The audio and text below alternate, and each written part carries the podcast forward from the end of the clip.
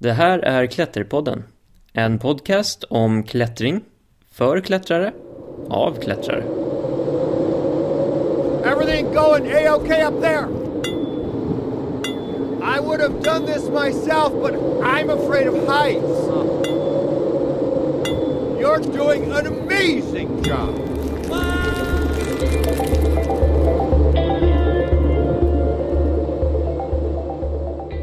I, I know I'm asking I don't climb and you do.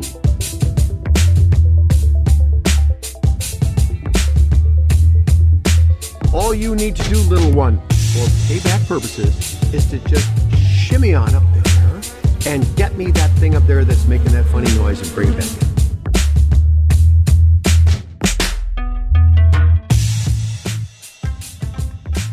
Välkomna tillbaka. Nu eh, när höstmörkret börjar krypa närmare så blir det helt plötsligt lite mer tid att sätta sig ner och göra grejer inomhus. Det är nu den eh, 8 oktober. I det här avsnittet sätter jag mig ner med Patrik Josefsson eh, som numera faktiskt officiellt eh, kallar sig Putte Josefsson. Putte är nog det namnet som de flesta känner igen honom under. Och vi hoppar ganska rakt in i en konversation. Så jag tar och beskriver Putte lite här från hur jag ser honom. Han är en person som är väldigt inspirerande att prata med. Eh, han har alltid en kul anekdot eller en rolig historia att dela med sig av. Eh, och det blir några sådana i det här avsnittet. Jag hoppas jag kan få med honom i ett avsnitt längre fram när vi kan prata lite mer eh, teknik och instruktörskap. Det skulle vara ganska kul eftersom att han har otroligt mycket att bidra med på den sidan. Putte jobbar nu på Klättercentret eh, där han är framförallt IT-ansvarig men har en rad andra roller. Sysslar även en hel del med kursverksamheten och har tidigare suttit med i utbildningskommittén i Svenska Klätterförbundet. När jag först hörde talas om Putte så var det eh, lite som en figur som fanns med där i Instruktörs sammanhanget eh, som folk berättade om att han var, ja, han var hård, han var rättvis. Eh, och det fanns alltid någon rolig anekdot som folk hade varit med om när det kom till Putte. Eh, det tog nog ett ganska bra tag innan jag faktiskt själv träffade honom. Jag kommer inte ihåg riktigt när det var. Men han är helt klart en kul person att prata med och man kommer alltid iväg rikare i kunskap. Så vi hoppar rakt in i min konversation med Putte Josefsson. Jag kan säga något klokt. Ja, det är bara att köra. Ja, det, det, var, det var det. det blev inte klokare. Jag har inte koll på hur länge du har klättrat. Heller. Jag provade att klättra så här första gången någonsin när jag var kanske 15. Sen har jag liksom hållit på med toppturer och alpinism sen jag var 10 bast. Mm, Okej. Ja, det är så pass långt tillbaka. Ja, ja. Men jag kom ju från skidåkningen egentligen. Mm. Och liksom snö och is och jävelskap. Ja, för klättringen är det du gör nu. Men du har hållit på med ett gäng andra sporter. Mm. Multisport, mountainbike, boxning, många, många år. Ja. Kampsport i allmänhet. Biljard. På, på tävlingsnivå? Ja, på tävlingsnivå. Jag tänkte lite ska slänga in så här, pingis bara för att skämta. Men så kom jag på att då har du säkert gjort det. Ja, ja, pingis det är typ rundpingis på fritids. Men skidåkningen var det som var liksom störst först. Ja, men det var det nog. Alltså det, boxningen och skidåkningen var ganska parallella i många, många år. Men, Ja. men skidåkningen var ju, det var ju det jag brann för liksom. Hur kom du in på det? Var det föräldrarna var Ja. sugna? Ja, ja. Alltså jag kommer från längdskidåkarfamilj. Okej, Så farfar var ju världsmästare i längdskidåkning och OS-mästare och sånt där. okej. Vad fan. Pappa har några SM-titlar liksom så här på juniorsidan. Ja, shit. Eh, Så jag skulle ju liksom också åka längdskidor. Men jag tyckte det var roligare att åka utför. Såklart. Så hamnade jag utför och så var jag med i Knattekuppen och åkte allt möjligt. Mm. Och sen började jag åka friåkning istället liksom. Och så blev det... Ja, så gjorde man en säsong och så träffade en massa galna människor och drack kopiösa mängder sprit. Åkte kopiösa mängder branta åk. Sen så klättrar festa på ett annat sätt. De festar ju ofta dagen innan de ska klättra också. Ja. Det kan du oftast inte göra om du ska gå liksom 16 timmar upp för någon topp liksom. Men däremot är det dåligt väder och du ändå kan ligga bakis. Då kan du festa hela natten liksom. Okej. Så det, Ja, det är lite mer så prioritering. så här, när man väl festar. men det är så här, det är så här. Ska det vara puder imorgon? Ja, okej, då är vi nyktra. Men sen, sen har jag, nu har jag inte druckit på 10 år. Mm. Så jag har varit helnykterist i 10 år liksom. Blev det liksom på grund av den Ja ungdomen? men del, delvis alltså. Liksom, och så dåligt alter ego Prutte som dyker fram ibland när man dricker sprit liksom. Det är, han är inget trevlig alls. Ja, men du är rolig nog när du, när du är nykter. Ja men då är jag rolig. Men eh, hur, hur länge höll du på med skidåkningen? Jag slutade åka helt 2006 tror jag. Men jag började åka när jag var tre kanske. Om jag förstått det rätt, knäna tar ganska mycket stryk. Knäna tar stryk. Knäna tar fruktansvärt med stryk. Och ofta är det ganska ordentliga fall. Ja, Jag har ju legat, legat i gipsvagga två gånger. Respirator, gipsvagga. Ja. Då kan man inte hålla på så länge kanske. Jag kände dels så blev jag snöelitist. Mm. Så det var bara roligt att åka om det var riktigt bra förhållanden. Eh, Och det andra var att jag blev eh, åkelitist. Eh, Jag ville bara göra vissa specifika åk. Det ska vara så här eh, åk som få hade repeterat eller gjort. Eller så här. Och då blev det så här, då blev det plötsligt jävligt farligt liksom. Det, det är ju rätt skönt med klättring. Jag tycker klättring är en ganska säker sport. Eh, skidåkningen har du inget rep, du har inget fallskydd. Utan faller du så dör du ganska ofta liksom. Och det, och eftersom jag mest gjorde sådana åk på slutet, så var så här faller du så dör du. Då blev det liksom... Men det blev inte så kul längre. Nej. 04 så eh, var jag nere i Italien och vi hade en fantastiskt bra säsong. Jag var lite sjuk och småskadad så att jag skulle tävlat men det blev liksom inga tävlingar för mig. Så jag hängde med det gänget som som bodde där liksom ja, och coachade dem lite friåkning och så här. Och, Eh, men då var det någon morgon som jag skulle göra ett åk som jag hade tänkt så jag hade övernattat uppe på stationen liksom. Och så när jag vaknar på morgonen så är det så här, ja men det här kanske är sista dagen jag vaknar. För det är så jävla farligt. Men varför gör jag det här egentligen? Alltså jag är ju absolut ingen så här självmordsbenägen daredevil. Alltså jag blir ju rädd. Jag får inte ens en kick av adrenalin. Jag tycker bara åh fuck det här är skitläskigt. Liksom vad är grejen då? Och sen gjorde jag det där åket i alla fall. Eh, och jag lyckades aldrig hitta något svar på det. Nej. Utan det blev bara så här att den tanken, det var första gången som jag verkligen kände så. Idag kanske är sista dagen jag lever för att jag gör det här. Och då blev det lite grann så här bara, men varför gör jag det då? Och så hittade jag inget svar på det. Och då, då självdog det lite grann. Och sen i ungefär den vevan så hade jag liksom börjat hitta tillbaks till klättringen igen. Jag hade klättrat lite liksom många, många år tidigare. Men då var det mer så här lite sport. Jag hade lett någon tur på Kil kanske. Och Jag kunde inte sätta upp ett topprepsankar och sådär. Men jag hade gått någon klätterkurs och lärt mig fira ungefär utomhus. här. Men ganska Hade hej. fundamentala, liksom Ah, grundläggande. ja men precis, jag hade klättrat lite med kompisar och sådär och gått andre man på lite långturer och grejer men liksom inte gjort det här. Och där 04, då hade jag börjat hitta klättring liksom så här, fan det här är roligare än skidåkning liksom. Så jag ramlade över mer och mer. Och då sa jag, ja, det här var 05-06, då sa jag jag kommer aldrig någonsin instruera någon i klättring. Aldrig. Jag är så jävla trött på, på friluftspedagogik och allt vad fan det heter. Så att jag bara, nej jag ska aldrig någonsin. Det här är min egen sport liksom. Jag ska aldrig. Det, det gick inget bra. Men om, om vi går tillbaka till, till vad var det, 2005-2006 Mm. där. Då, då började du komma in mer på klättringen. Ja, alltså från 2000 egentligen. Ja men säg att jag har klättrat aktivt då i 17 år ungefär. Det, det är nog ganska bra liksom. Sen har jag liksom många klätterdagar innan. Men jag vet inte ens om jag kan säga att jag hade klätterskor. Jo, klätterskor och sela hade. Sela har jag haft liksom hela livet. För att, och rep har jag haft hela livet. För det har man på alpina turer också. Liksom. Ja. Och många Ja, men det, det är väl lite är som... liknande liksom. Jag har liknande historia. Började klättra när jag var 16 men sen så blev det bara liksom några perioder då och då, kanske i åtta år. Mm. Innan man faktiskt började klättra på riktigt. Ja men precis. Jag, Tog tag i det och lärde sig lite grejer och så här. Fattade att oj, ja men det finns mer. Ja, nej, och det där är liksom... Jag hade antagligen aldrig gått en klätterkurs. Om det inte var just för att eh, jag fick frågan om jag ville vara hjälpinstruktör. Och eh, det var inomhus. Och då var det så här... Oj, vad mycket saker man kunde kunna om de här prylarna. Ja, Och sen såg jag liksom att den metod som användes för, för att lära ut klättring tyckte jag var lite så här, ja okej. Jag tänkte så här, men hjälpinstruktör utomhus kanske är roligt. Och så gick jag en hjälpinstruktörskurs, klippa och blev så jävla underkänd. så här, kopiöst underkänd liksom. Det var så här, ja alltså. Vi ser att du har vana med rep och sånt men du är så jävla dålig. Så att vi kan inte godkänna dig. Ja, jag hade ju Niklas på mig i ett eh, första avsnitt. Ja, Ja. Han berättade ju sin historia om sin första examination för eh, Ja, datorisering. dödskalle. Han sa det faktiskt ordagrant. Jag fick min första dödskalle. Ja. Så lite roligt att vi har dig här också som sitter och berättar ditt. Ja, ah, shit alltså. Nej, det är faktiskt en... Det är en examination som jag kommer ihåg.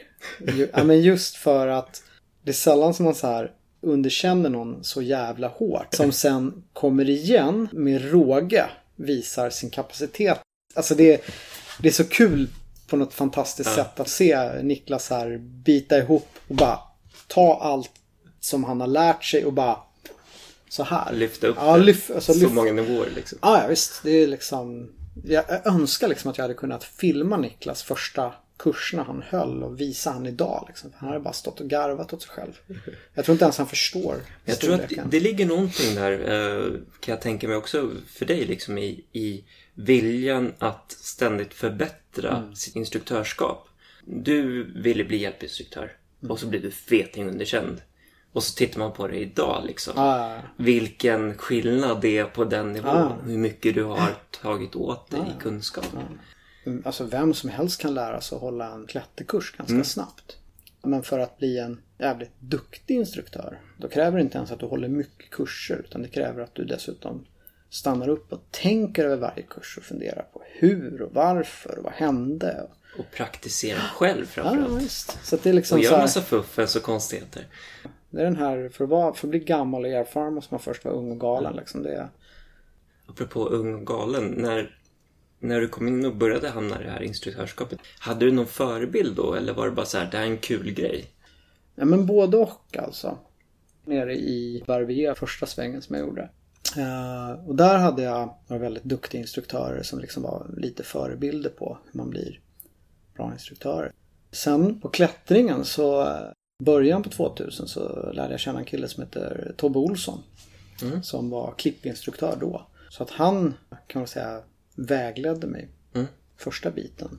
Och han, han var en stor förebild ganska länge liksom. Både i sin pedagogik och sin inställning liksom till klättring och saker runt omkring och så här. Och en, Mm. en jäkligt skön kombination mellan säkerhet och upplevelse liksom. Att inte göra en stor grej av ja, nu är det farligt liksom. Vilket jag tycker många Mm.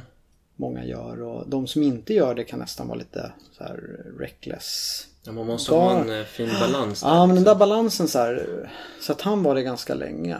Eh, och sen 09-10 så gick jag en eh, universitetsutbildning i friluftsledarskap och friluftspedagogik. Där, där träffade jag Bobo Nils Ragnar som har skrivit Stor boken, Stora boken om klättring. och han blev ju en jätteinspirationskälla där. Eh, på just klätterinstruktörssidan som jag var så här, den här pedagogiken är helt fantastisk. Och där träffade jag också Christian då som, som idag är jättenära vän. Och liksom varit mentor inom pedagogik och ledarskap liksom. Så att jag skulle säga liksom att de tog lite grann över den rollen som Tobbe hade första åren liksom. Och sen idag så är det, jag vet inte, jag träffar så mycket jätteduktiga människor så att det, det är liksom så här svårt att säga att jag har förebilder idag. Men jag ser, jag ser och inspireras av människor. Jag tror att någonstans går man ju över från det här och känner att man har en mentor till att kanske mer vara en mentor till andra. Ja, Och ta inspiration. ja men lite grann liksom. Det, För man sitter på så mycket kunskap och erfarenhet själv. ja. Eh, och ofta känner jag att man reflekterar inte riktigt över det här. Ja, men vem ser jag upp till? Nej. Eh. nej, nej precis. Vem är min idol? Det är så här, bara, jag är fortfarande så här. Chris Sharma, Ja, men precis. bara- Alex Honnold bara wow! Fast bara, ah, men, nej det är inte en idol. Han, är, han gör coola grejer. Men det är inte någon som man bara så här, honom vill jag lära mig från. Nej, för han lägger inga pluggar. nej, nej men, men, men jag vet inte. Det är, Sen tycker jag alltså man har så här, ja men förebilder. Lena Conlan som eh, som har crossing latitudes och, och håller första hjälpen-utbildningar. Och liksom hon har klättrat i hela världen. Hon har paddlat i hela världen. Hon har paddlat runt hela världen tror jag. Alltså jag hade inte blivit jätteförvånad om hon sa så här. Jag har paddlat runt ekvatorn. Nu har, mm. Just det har hon inte gjort. Men jag hade inte blivit förvånad. Uh, och hon är liksom så här extrem förebild inom pedagogiken. Liksom, på hur man jobbar. Ja. Är det hon som håller eh, nollskursen? Just det. Ja. Precis. VMI uh, Wilderness Medicine och ja. de här. Hon är så här extremt skicklig liksom pedagog. Ja, ja men du berättade och, och rekommenderade starkt ja. Eh, hennes kurser. Ja, ja och det, det är liksom verkligen så här. Uff. Det, det, är lite så här, ska du bara gå en enda första hjälpen-kurs i hela ditt liv så tycker jag då är det Wilderness Medicine man ska mm. gå, eller Wilderness First Aid då. Som är liksom en tre dagars, ganska enkel liksom. Har man tid så kan man gå en Wilderness First Responder där man egentligen gör samma saker men får en insyn i hur det faktiskt... Var det den du berättade om när eh, man börjar med hela första hjälpen-kittet? Ja, precis. Och lär sig använda det till allting och sen så andra veckan så, så tar man bort grejerna. Ja, då börjar de ta ifrån en sakerna. Första veckan så får man, börja, man börjar med ett ganska litet kit och så lägger de på saker. Mm. Så i slutet på första veckan då har man liksom så här det perfekta, jättestora första hjälpen-kittet. Så här med, liksom, man har en ryggsäck och en väska och så här. Man bara, klar, man kan göra vad som helst med det där. Liksom, man klarar av allt. Och sen börjar de ta bort saker istället. Så andra veckan, så, här, så i slutet på andra veckan så står man liksom med två tandpetare och en tampong och ska lösa världens problem. Liksom. Nej, det är så här helt skruvad utbildning. Men det är... MacGyver. Ja, men lite, det är lite Fast MacGyver. Fast på riktigt. Ja, det är coolt. Jag, jag, borde gå den. Speciellt om man ska ut och köra någon lite mer avlägsen långtur.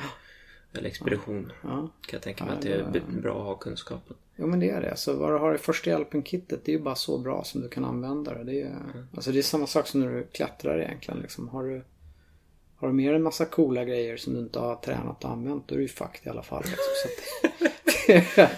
Vi ser ju det på examinationer hela tiden. Människor har liksom gått in och köpt en hel sportaffär med mm. prylar. De flesta har liksom inte tränat stenhårt mer eller så har de med sig alldeles för mycket. Liksom. Och det, det är lite samma sak med första hjälpen. Så att Egentligen, har du ett par skyddshandskar, ett par solglasögon och en någorlunda ren halsduk så löser du 90% av alla problem. Frågan är ju oftast liksom hur du får ut personen mm. innan den dör. Mm. Det, är, det, är ju egentligen det som är problematiken i vildmarks första hjälp. Liksom. Hur... Har haft, jag höll på att säga, har haft möjlighet? Men man skulle säga, har du haft oturen att behöva använda kunskapen? Ja, men det, det har hänt. Det hade, men faktiskt, faktiskt på bouldering fler gånger än på... Jag har aldrig, mm. aldrig behövt ingripa i någon uh, riktigt här snaskig, otrevlig olycka på klättring. Mm. Um, på, framförallt inte på långtur liksom, utan mm. det har mm. oftast hänt varit på samma väggar som det har hänt eh, så här otrevliga saker men inte, inte varit där själv så man har kunnat göra någonting. Eh, men i Frankrike så var vi med om att en kille som ramlar ner lyckas amputera foten på sig själv. Oh, fan. Det var, det var en ny upplevelse. Alltså helt rakt av? Ja, ja, den slets av liksom från, eh, från var fot, det fotledskulan. Fontainebleau då? Ja, precis. Uppe, uppe i 95,2 där så. Det var jävligt nyttigt för att det är 20 minuter med, med bil från Paris city liksom och 10 minuter från ambulans. Eller mm. från akuten. Det tog lite drygt tre timmar tror jag, eller två och en halv, tre timmar för ambulansen att komma dit. De hade inte fattat läget liksom? Nej, utan de, de som rapporterade det rapporterade som benbrott. Så de tyckte liksom så här, ja fan. Och sen så när de väl kom då höll ju han på att gå in i chock. Uh, ganska kraftigt nedkyld trots att vi hade tryckt om han jackor och grejer. Uh, förlorat ganska mycket blod. Mm. Så att de fick ju ta in ett kirurgteam som de som kom dit liksom. Så att det var ju folk med vita rockar och dropp och in med han i sån här eh, skyddslåda för ryggskada. Och, det var riktigt seriöst liksom. Mm.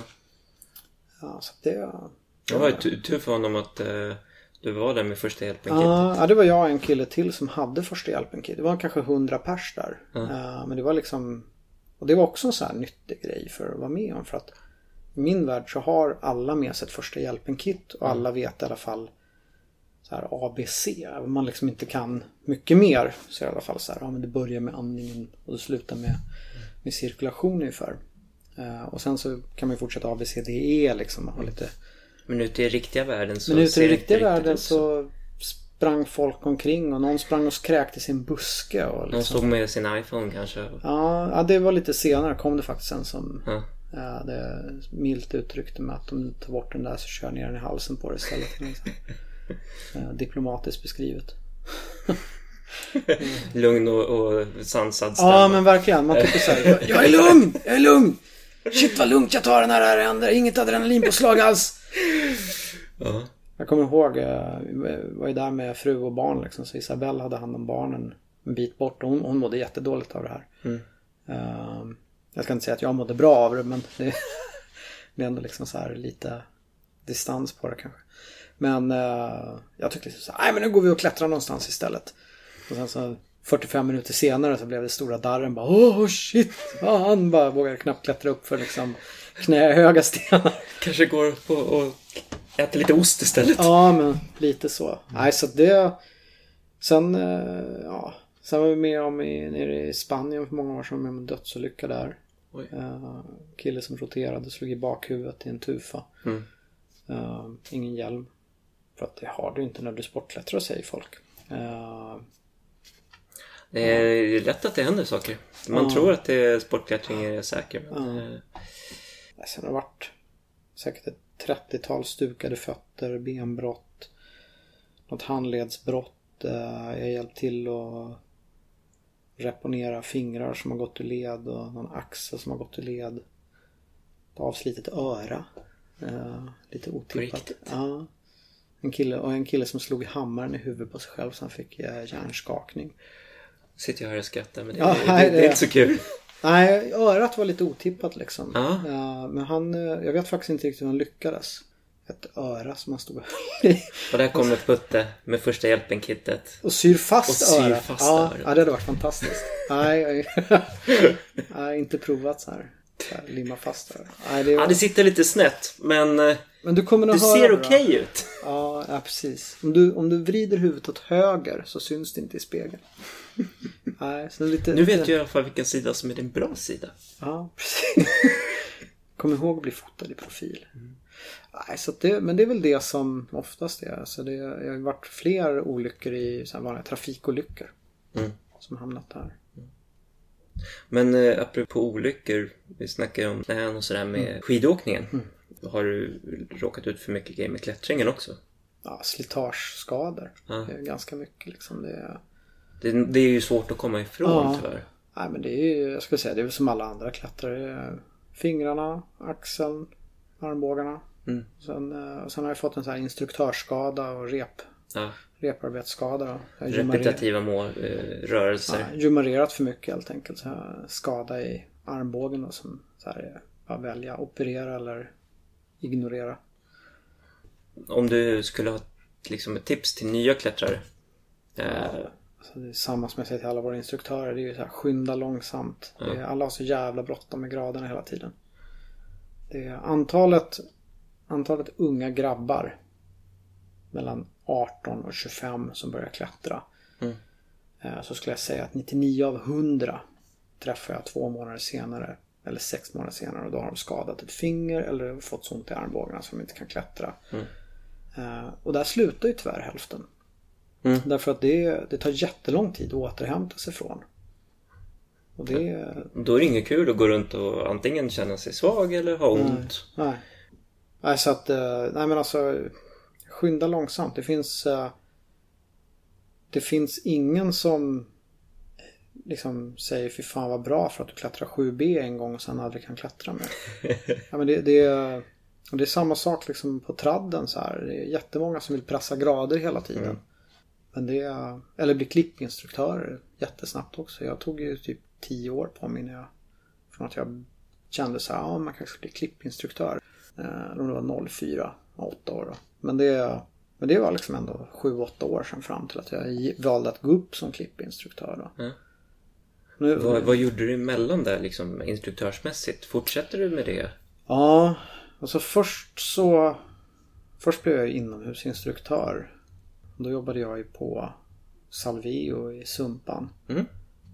Eh, och sen raggade Robin in mig på KC Solna då. Och sen 07-08 så började jag hålla sportkurser ganska mycket. Mm. Så det var liksom innan det fanns någon norm för det så fanns det, ett, det fanns ett, liksom en efterfrågan på sportkurser. Så att jag satte egentligen ihop en kurs, liksom så här topprep och ledklättring ute med firning. Vad är det man behöver? Här Ja men paketet. verkligen, verkligen så här sportklättringsprimer liksom. Ja. Eh, nej och sen snackade jag med bland annat med Robin då och fick så här halv okej av honom att ragga kunder i hallen helt enkelt. Mm. Så jag var ju halvvärd asmycket. Och, Och gick på och sa Du, du behöver en kurs. Du behöver, du be, vill inte du börja klättra utomhus? Så, här, eh, så att det var så här. Aldrig liksom konkurrera med liksom att försöka så här, du kan få rött kort med mig för det hade man kunnat göra. Ja. Utan istället liksom så här, ja men fan, eh, du har ju rött kort, ska du inte gå en sportklätterkurs? Eller du har ju grönt kort, ska du inte gå en sportklätterkurs liksom ute med mig? Ta nästa steg. Ja men precis, nästa steg utomhus, äventyret liksom. Då började det komma mycket frågor liksom på multipitch sportklättring och det började komma mycket frågor på traddkurser och eh, jag plockade in en del traddinstruktörer liksom. Höll traddkurser, höll en hel del traddkurser själv liksom. Eh, och när jag höll själv så fick de alltid liksom en hundring rabatt om de ville att jag skulle hålla. För jag sa det, ja, jag får inte tag på någon instruktör den här helgen. Jag kan hålla den men jag är inte normerad instruktör. Eh, vilket gör att det här, men eh, jag tror att jag håller måttet. Ingen Jag, jag, jag har inte dött än. Precis, det är ingen som har dött på någon av mina kurser. Eh, ingen av mina elever har dött av klätterorsaker liksom. Så här. Då blir alltid folk rädda då. Vad har de dött av då? Socker. Ja, precis. Socker, övervikt, stukade fötter.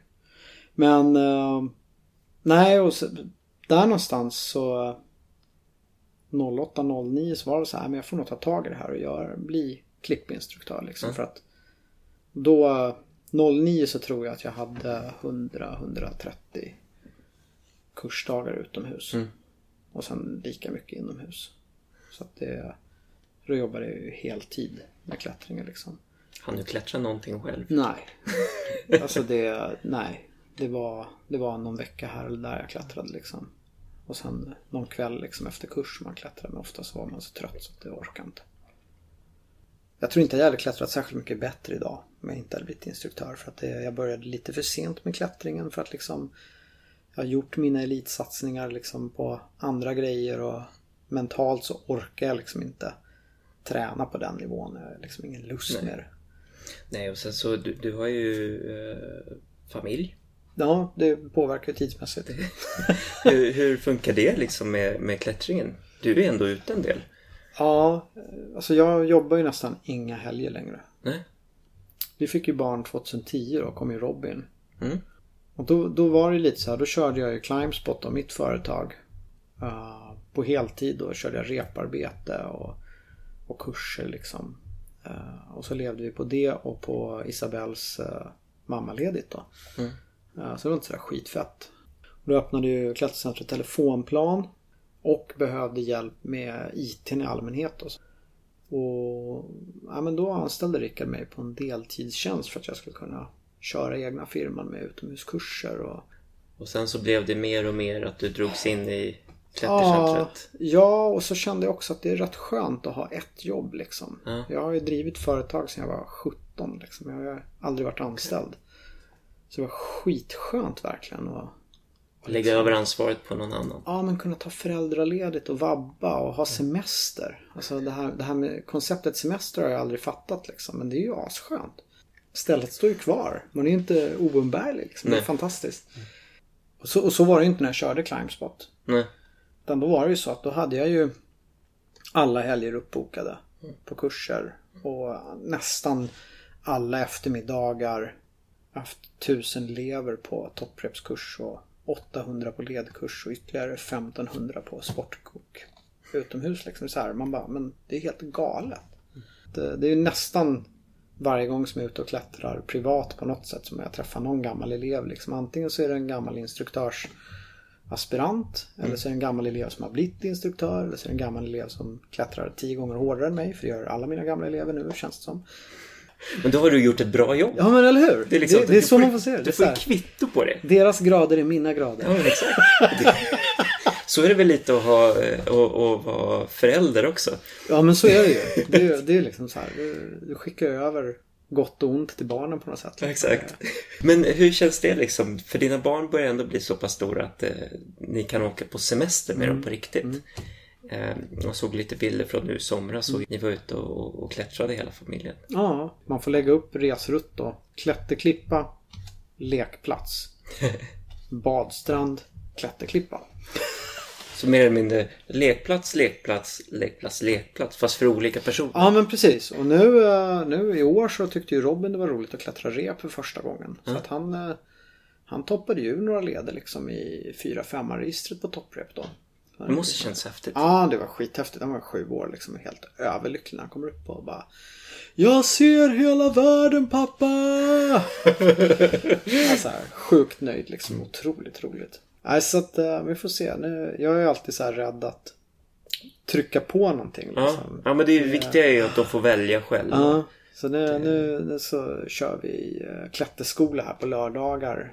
Att, Jag, jag tror att det kan vara en, eh, en ascool sak att göra. Ja, men jag tror det. Jag tror det liksom är kul också. Så får, vi någonting att göra ihop också. Liksom. Jag är en ganska dålig lekfarbror. Det är många som inte tror det. Men jag är pissdålig att leka liksom. Däremot tycker jag det är skitkul att härja med ungar. Men när man ska så här leka då blir det så här. Ja, okej. här sitter jag med en bil. Okej, That's it. nu har jag gjort det. Kan vi gå nu? Men när du liksom kommer ut med barnen och klättrar. Känner du att du fortfarande får din tid för klättringen? Nej. Nej? Nej men det är svårt. Det finns, alltså man får klättra i komfortzonen. Det är, jag, är, jag är så här, jag gillar ju inte riktigt att klättra i komfortzonen. Nej. Jag tycker det är kul att pressa komfortzonen. Men jag behöver, jag behöver ett inre lugn. Man river av så här ett par gamla klassiker man har gjort tidigare liksom. Uh, On-site klättrar jag något så gör man det. Ja men då, då försöker jag. Ja, jag försöker liksom så här. Jag gick faktiskt på någon on-site nu i somras liksom i, i icke-komfortzon liksom. Men, eh, Svårt att slappna av. ja, det var dödfött liksom. Det var helt kört. Eh, Det lättaste eh, tycker jag att komma in i den här totalfokusen det är ju när man klättrar helt själv. Och jag vet ju att du har klättrat i princip alla typer av eh, klättring, alltså alla discipliner från bouldering till eh, du har väl varit på lite mer alpina turer också. ja. Aid-klättring, solo. Och där får man ju en helt annat, ett helt annat fokus. Ja, Aid, Aid Solo tycker jag det är ju det är definitionen på mindfulness. Och terror i samma. Alltså Ja. det är ju det Ja, är men det är sjuk hyperfokus. Det är någon sån här, ja men det är någon sån här sjuk det lugnet och den totala liksom zen-buddhistiska närvaron som jag har när jag aid-klättrar. Det har jag inte när jag gör något annat överhuvudtaget. Alltså det, är, det är så här, det är nästan galet. Det enda som jag kan jämföra med det är när jag åkt superbranta åk liksom där, där man har kanske rekat i flera dagar innan för att göra åket. Och man har stått liksom och memorerat varenda jävla snöflinga liksom. Men Aiden rekar inte på samma sätt liksom. Utan det upplevs mer medan man gör det. Och det är ett hantverk också. Det är liksom inte...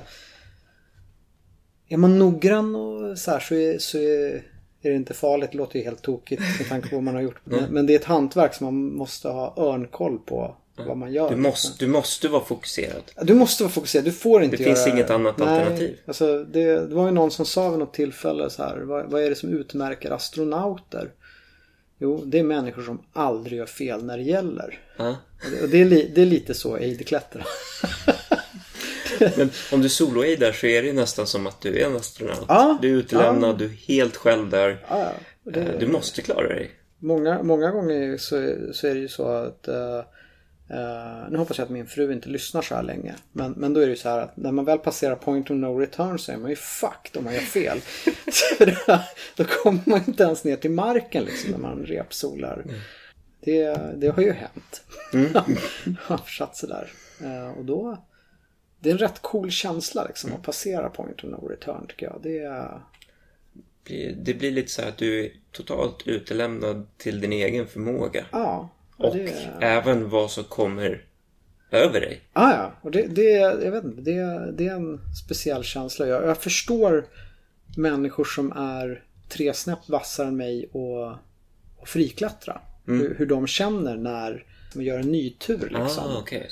Eh, för jag, är- jag är liksom varken mentalt eller fysiskt så stark att jag kan pusha mig själv så hårt i, i, på en långtur liksom. Både köra route findingen, eh, klättringen, hitta vägen, våga utmana så här långt över marken liksom. Ja, det är så här. Men du har ändå varit på eh, relativt eh, krävande långtur Nissedal. Ja, fast de är ju ändå uppsatta. Jag vet inte, det är något mellanting mellan den känslan man har när man craggar och, och att frisola liksom. För att många gånger så är det så att ska du hinna med en lång tur ja, men då får du gå på långt mellan säkringarna för att eh, hinna klättra de lättare pitcharna. Och, ja, men det är så här genvägar som jag aldrig någonsin skulle ta när jag craggar. Det, det väljer jag ibland aktivt att göra på långtur liksom just för att så här, eh, få upp farten liksom. Alltså gå löpande till exempel. Alltså det är ju... Är det mycket den mentaliteten att när man väl kommer någon, några pitcher upp så känner man att ja, men jag kan gå på lite längre för ramlar jag så kommer jag ändå inte träffa backen liksom. Ja, det, Eller? ah, det vet jag inte. Jag klättrar inte tillräckligt brant tror jag för att det, det finns alltid hyllor och skit att slå i.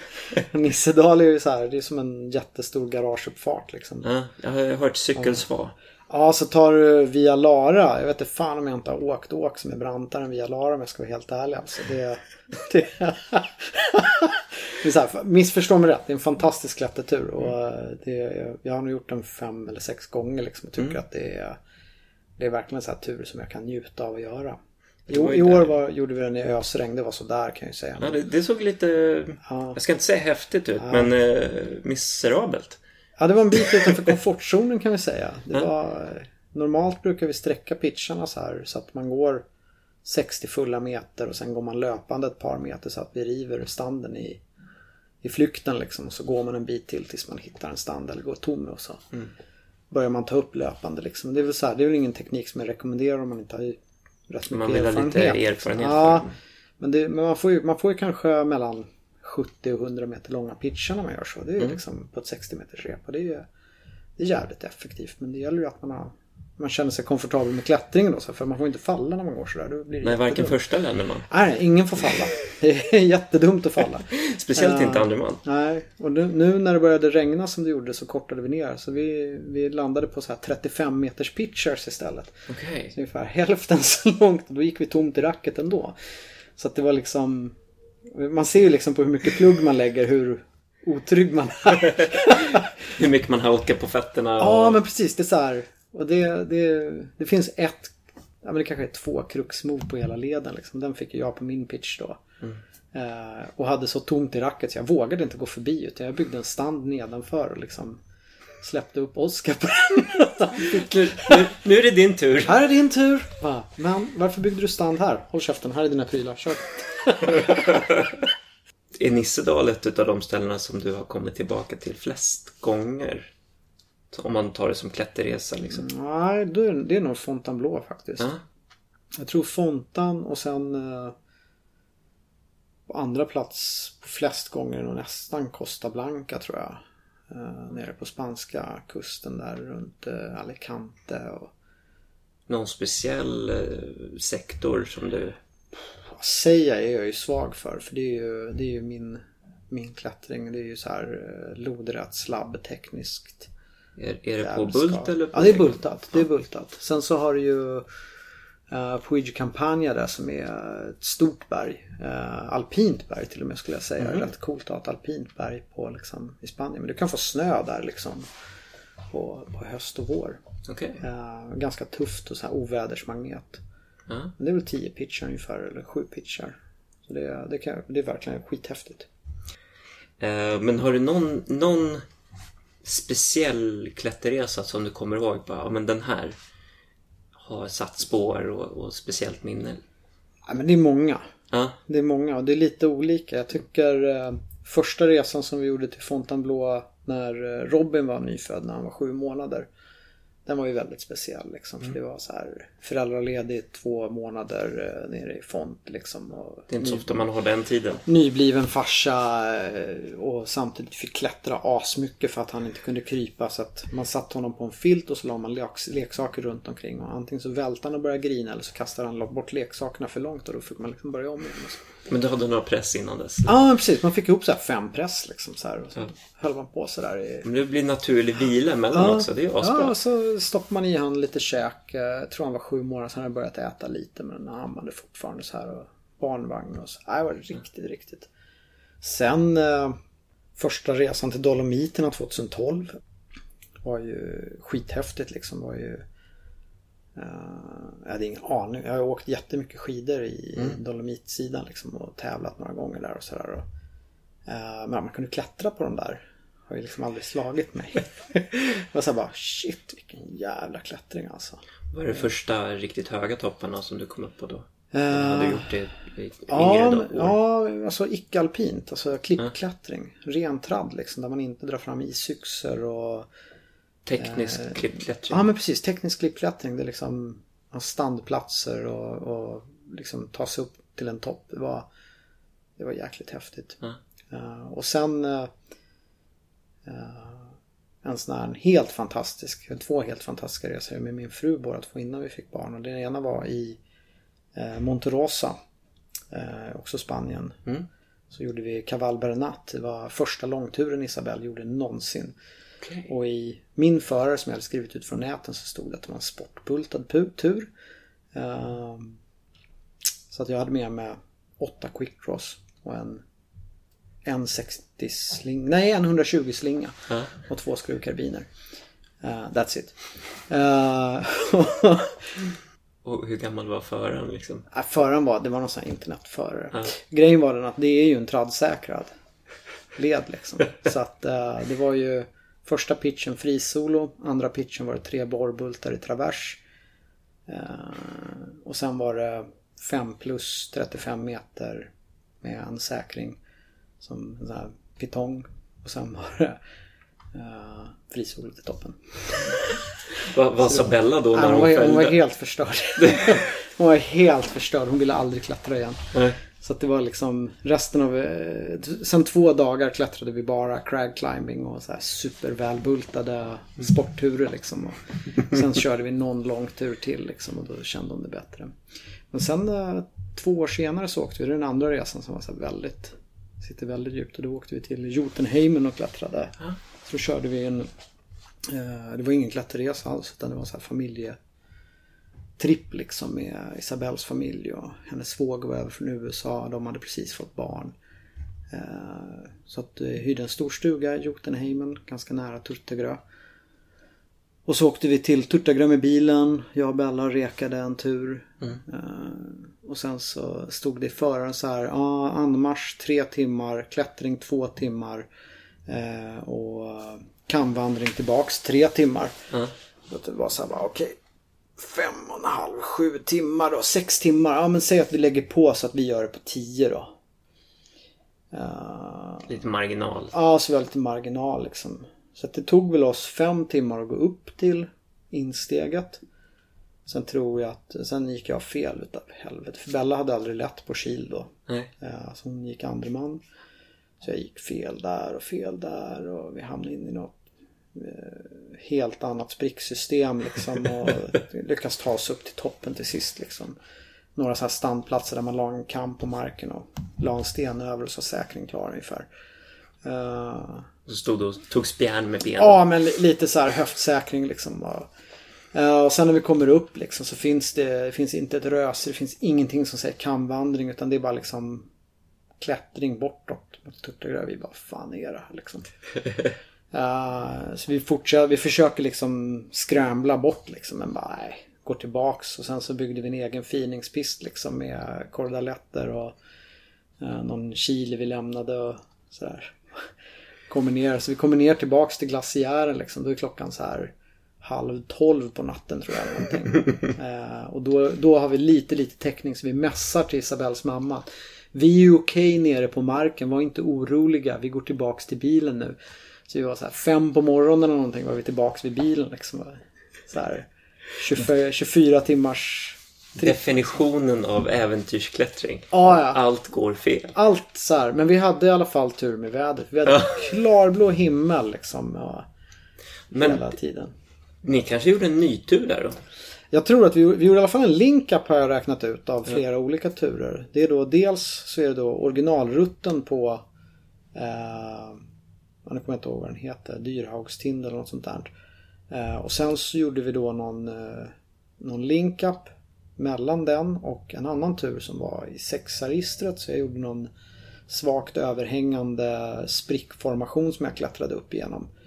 Eh, gjorde en stand ovanpå och sen så gjorde vi en link-up tillbaks till någon annan tur och sen så till sist så toppade vi ur på helt fel ställe men kom upp till toppen liksom. Men det är bara, du kan ju rita ut den och så döper den till Vi hade i alla fall tur med vädret. Ja men eller hur! Det, det, är, ett bra, det är ett bra lednamn. Ja, det är Så skitbra. och så graderar jag den som 4 plus för att det är Norge. Ja.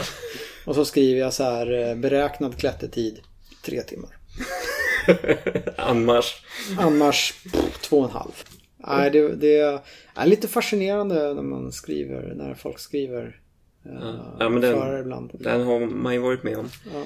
Eh, Men på något sätt är det ju de här som fastnar mest i minnet. Ja, De här det det. Ja, äventyren det som det. inte går riktigt som man tänkt. Nej, och som... Ja, men det blir en bra story men det är Ja. inte farligt. Nej. Och, det... och, och det kanske inte var så jävla roligt när man höll på med det. Men det här andra Nej, typen av nej. roligt, Type 2 fun. Ja, Det precis. är jäkligt kul att berätta om det Ja, efteråt. ja, men det är det. Det är liksom... Men det, det är väl därför Aid är kul. Mm. För det, där är, det är ju aldrig kul att hänga liksom i hagelblandat, eh, snöblandat regn som rinner ner genom armarna på en och man står och funderar på hur blöt ska ullunderstället bli när det börjar värma. Eh, och dessutom så hör man hur det börjar knaka i placeringarna så man vet att de kommer att lossna för att det rinner vatten. Men efteråt. Men sen när man kommer ner och tänder elden då har man ju liksom en stories för en, för en hel säsong. Jag eh, hörde för några helger sedan en alpinist berättade att han hade läst i en tidning eh, det är två egenskaper som, eh, som en alpinist behöver. Det ena är väldigt dåligt minne. Och, och den andra, eh, den hade han glömt bort. Ja, Jag tycker det, det, det sammanfattar det bra. Tycker jag. Det är väldigt dåligt minne. ur- Man ska inte riktigt komma ihåg de där detaljerna. Utan, Och sen så under en lång period så förgyller du liksom minnena. Och så till sist så ger du på det igen och så står du där och undrar vad i helvete håller jag på med? ta med någon annan kanske. Som bara, ja ah, men det här är jättekul. Ja. Ja, ja men det, det är så här. Alltså, så, länge, så, länge, så länge det går bra så blir det ju en bra story liksom. Det, Men eh, finns det någon liksom Putte Classic där ute som som nej, kan det prova? gör det nog inte. Eh, det finns ju en klipp på Mariaberget. Eh, där gjorde jag ju potentiellt väldigt, väldigt fin så här perfekt jamspricka som går upp till ett lite, lite känsligt svar. 6 minus ish. 6. Eh, som jag döpte till Porsche Spice gjorde den här i träskor då. Uh, ödmjukt. Man undrar ofta när man läser de här lednamnen. Ja, ja men, det, men det var så här för att jag hade Jag kom på det lednamnet vid något tillfälle så var det bara nästa Nästa tur som har en sva-bit i sig Ja. ska heta det. Porsche gjorde den här i träskor. Det, på det, där. Men det, det, var, det var ett så här, det var ett uh, co-op namn liksom. Vi, vi jobbade ihop det där namnet ihop så här, men jag snodde det då. Om du ska eh, säga en sak som du alltid ska ha med på klippan. Eh, liksom, det här finns alltid med. Vad, är, vad skulle det Som jag alltid har med. Ja. Sällan. Nej. Nej, men förutom det där måste liksom... Eh, Jag ja. klipper bort det. Eh, nej men alltså något som... eh, när jag craggar eller bouldrar eller håller kurs. Så har jag alltid med min mockabryggare. Mm. Och jag har alltid med min eh, Crazy Creek-stol. Mm. Ja, vad roligt. Niklas sa också kaffet. Kaffe, kaffe alltså... Mockabryggaren och liksom jag har ett litet kit som är tre knytnävar stort liksom. Eh, och så har jag fixat så att jag har en, en mugg som jag kan ha min eh, kaffehållare i. Så de inte tar så stor plats och sen så kaffebryggan liksom och så en gastub. Och det har jag nerpackat i ett speciellt kit som jag bara kan rycka och dra liksom. Och det är alltid färdigpackat. Hur lång tid har det tagit att liksom fixa Ja, alltså det, det, det vågar jag inte svara på. Men alltså kittet har ju funnits i minst 20 år. För att jag vet att jag köpte bryggaren 95 tror jag. Jag köpte den här bryggan. Så det är, och det är samma bryggare som jag haft. Så jag har bytt liksom eh, packventil, packning, sil och sådär. Men det, det är samma bryggare. Och sen så har det ju varit en massa olika gaskök under tiden och olika knivar och påsar och så här. Men eh, det har nog sett likadant ut i 10 år i alla fall. Så här give or take.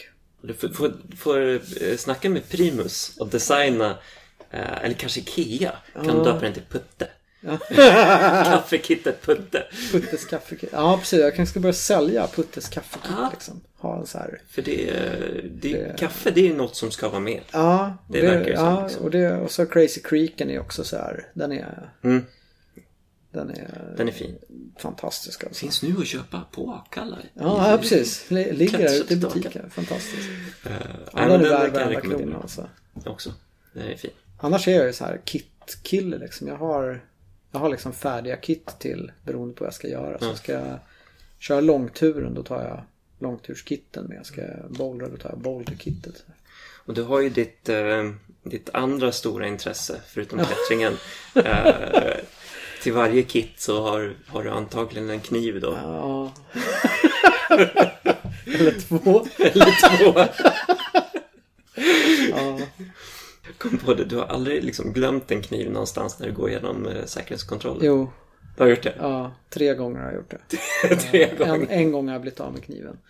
Eh, två gånger har de eh, tagit hand om den och postat den hem till mig.